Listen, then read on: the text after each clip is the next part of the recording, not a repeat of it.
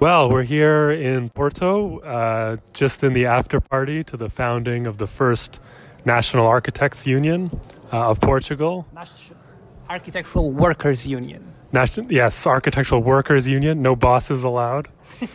uh, we're here with some of the organizers. Yeah. Uh, so the person who just spoke is Will, and I'm Ricardo.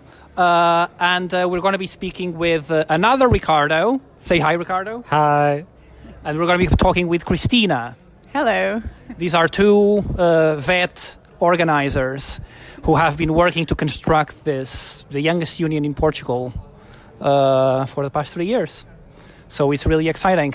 So uh, this is going to be a quick and dirty. We can't do a proper episode this week, as we've uh, said on Twitter. If you don't follow Twitter on or Inst- if you don't follow us on Twitter or Instagram, you won't have seen this. So we'll say it here you should follow us on Twitter and Instagram. Um, uh, and Patreon. I think we, we, can can we can we say Patreon when we're we, we promised we would do a, an episode every first Tuesday of the month and we're not doing one this this month. We'll have one at the end of the month on labor organizing. Hopefully, we're going to be uh, doing a full interview with the organizers of the Portuguese Architectural Workers Union but here is just a little teaser that we're recording in the after party. Yeah. If that's okay with you, Misters and Mrs. Patrons. so, um, Ricardo, Christina, it's incredibly exciting. I cried a bit, quite a bit. I think I started crying first, and then every everything. you did, yeah. I think you did. I saw when the CGTP um, members started with that amazing speech, and I looked at, in your direction, and you were first crying, and then your sister. I was crying. crying. My yeah. sister came like, like afterwards. Yes, uh, the, the the the representative of the uh, Union Federation uh, of the Federation of Labor Unions in Portugal, who was here and did a little speech, and he was kind of, his voice was cracking and seeing the new union as well, and it was like, and he's a big burly guy this from the south. Big guy, it's a big guy. Uh, everyone started crying. it was fucking ridiculous. But I, I, think I was the first one in the whole room. Anyway, I think you were. I, I think I started crying before. You started he, crying before, before he spoke. I started crying I before he spoke. for like half yeah. an hour non-stop. But. We're gonna have to find some footage to prove uh, prove who cried. Who's the first crier? It was emotional. It was. It was very very emotional. It was incredibly. It was incredible. It was absolutely incredible.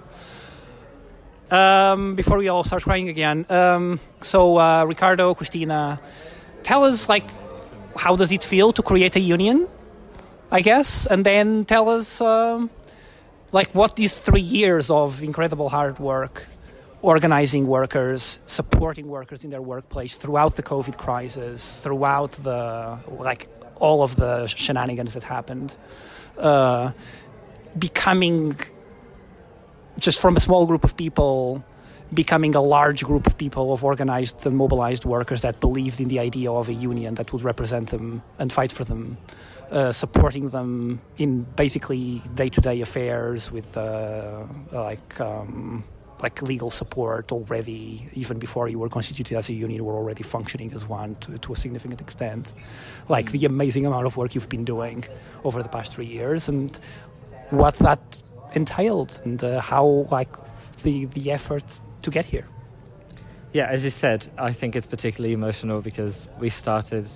Um, so before the union, before this day where we are found, founding the, this this new union, it all began as a like small meetings of uh, a couple dozen people in a small cafe in downtown Porto, just discussing the state of everything, like our, our situation at work, the precarity, all of that. We didn't know we would be founding a, a union uh, a few years later. It all started just as a, as a discussion and it all evolved into at first it was just investigating and and trying to find the numbers and the statistics to prove what we already knew which is that the idea that this is a liberal profession the idea that uh, an architect is, is a liberal uh, professional who works by himself we knew that this didn't uh, add up to the truth. So our first work in the beginning, after those first discussions, was mainly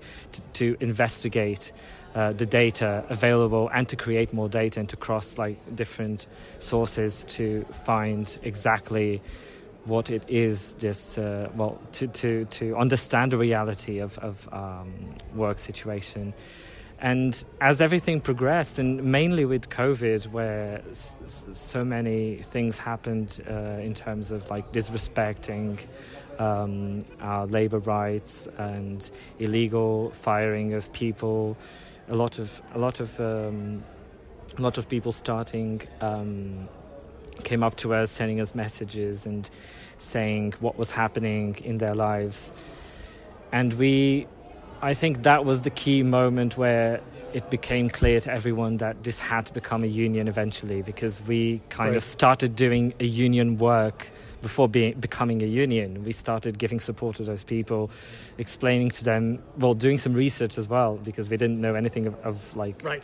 labor laws and and, Yeah. and suddenly obviously- suddenly we, we were doing that research and telling Yeah. people this was illegal you couldn't have been fired the way you were we, we are going to fight this you can um, you can um, um, battle this uh, so we basically starting doing union stuff before becoming a union and i think that With help made of the existing that made it very clear to everyone that with help of the existing union movement, right? Like, uh, I mean, obviously, the yes yes exactly because we didn't have we we couldn't um like we didn't have lawyers you know so we had to go to the to the um CGTP to to to ask them to help us with all of that That's the Trade Union Council of the Federation of Federation of Yeah, Unions in Porto exactly. Yeah. or in Portugal, right?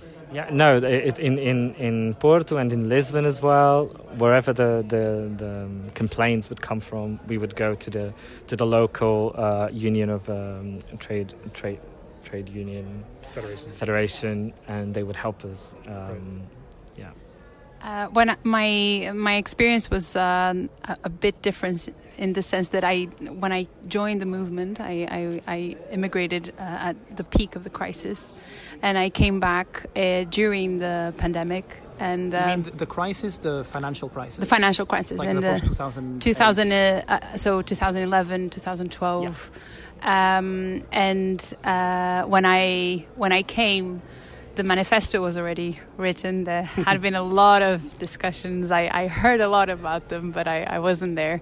Uh, but the idea of creating a union was already there. So i i felt like i that i joined a very very organized, complex uh, group of people uh, with. Uh, and it's important to, to say that though though there was a core of people that were more active that um, maybe knew each other from before or or were from were in the in the beginning of the movement um, that there was a lot of uh, people that had joined in in the meantime, and and it was a diverse group, and and that really, uh, I thought that gave the strength to to it. Um, it was also for me quite striking the fact that uh, most people that were in the movement were actually. Uh, either older or younger than me. Mm.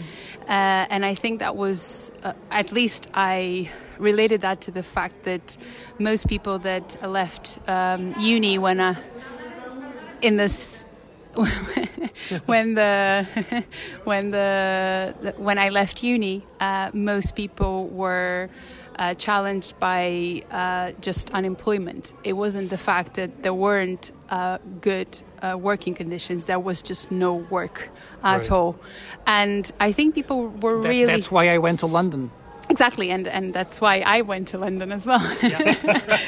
uh, and uh, people were were really traumatized. I think that there is a trauma there uh, about that, and the fact and, and it's clear that uh, the, the the the years uh, the people that left uni after that. Uh, they were there were jobs. There were um, there was work but they were underpaid. That but there was there was something there that kind of gave enough energy to then start fighting for better conditions.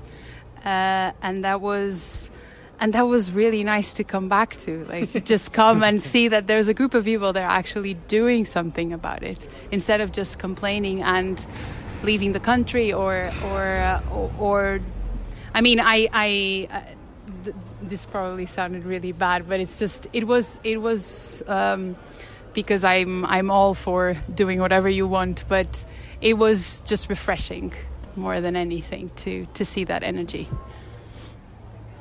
Well, one of the things we find so amazing about this is to actually bring it to becoming a national labor union of architectural workers.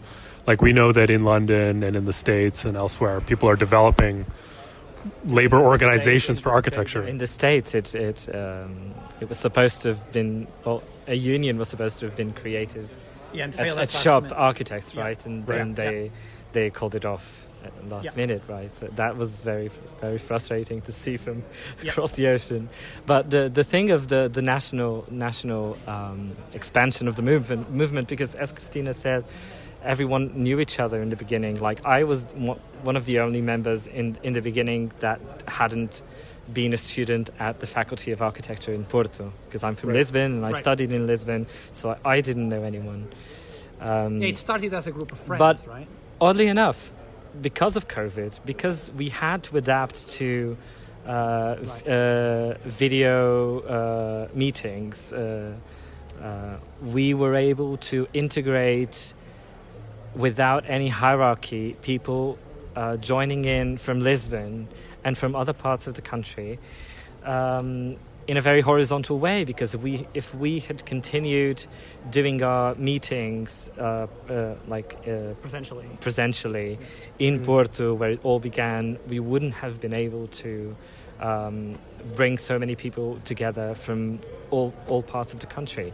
And, and, and we wanted, we didn't want to, in the beginning, we didn't want to make a union out of a group of friends who knew each other from, Yeah. from school. And, and, and so we already had plans to, to organize assemblies in other parts of the country. But I think, oddly enough, COVID that something that was was uh, very destructive to a lot of social movement in general because it made made it so difficult to organize, especially in in in in in, uh, la- in the labor movement because people weren't working at their workplace; they were working remote. So Yeah, it, it made Um, local organizing way harder on, it- it on every made front, local but organizing somehow very, it pushed, very hard. But, but it for pushed us, you to no, become for less us, local. at the stage we were at at the at the moment of developing the movement, it was very very good. It was a good challenge to make make it like to force it to go national, and to bring people from other parts of the country.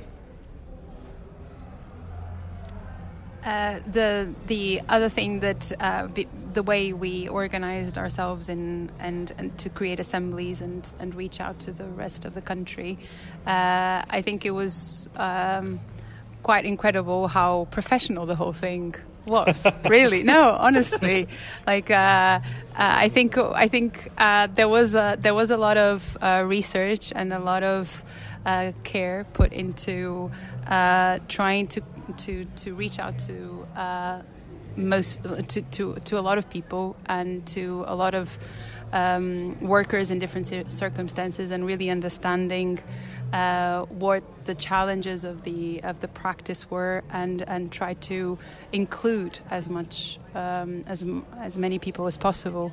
Uh, and that takes work and takes a lot of also like care with language care with how you present yourself care with how you listen as well. And uh, and I think the, the, the way the, the, this assembly um, happened today, I think it's uh, um, it sh- shows shows the shows a little bit of what we want to be and, and what we've we've been doing so far. Yeah. Yeah. I mean, thanks, guys. I, uh, well, I I think this is great for, for today. Um, thanks, Ricardo. Thanks, Christina. Thank you. Thank you very much. Uh, and we will um, we'll reach out formally to the newly constituted, newly elected. Um, what's it called again?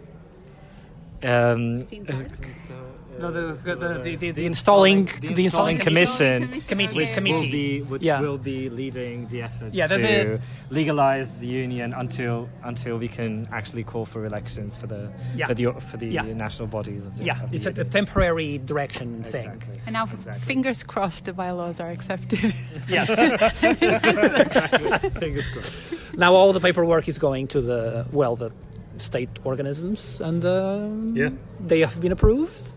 all we need is for final approval that everything is following the Portuguese labor law as it should, because As it should. No, we had help from. Yeah. We had great help from uh, many experts from the um, Federation of Trade Unions. So I think everything will be fine. I think odds are that it, it'll it'll it'll be uh, uh, legal and Yeah.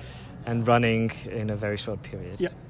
And then there will be elections for a formal direction. In the meantime, we have a sort of temporary direction, uh, and we'll, I guess we'll contact you guys formally Soon. so so we can interview you. Yeah, thanks very much. Uh, go back to the party. Sorry to keep you out here.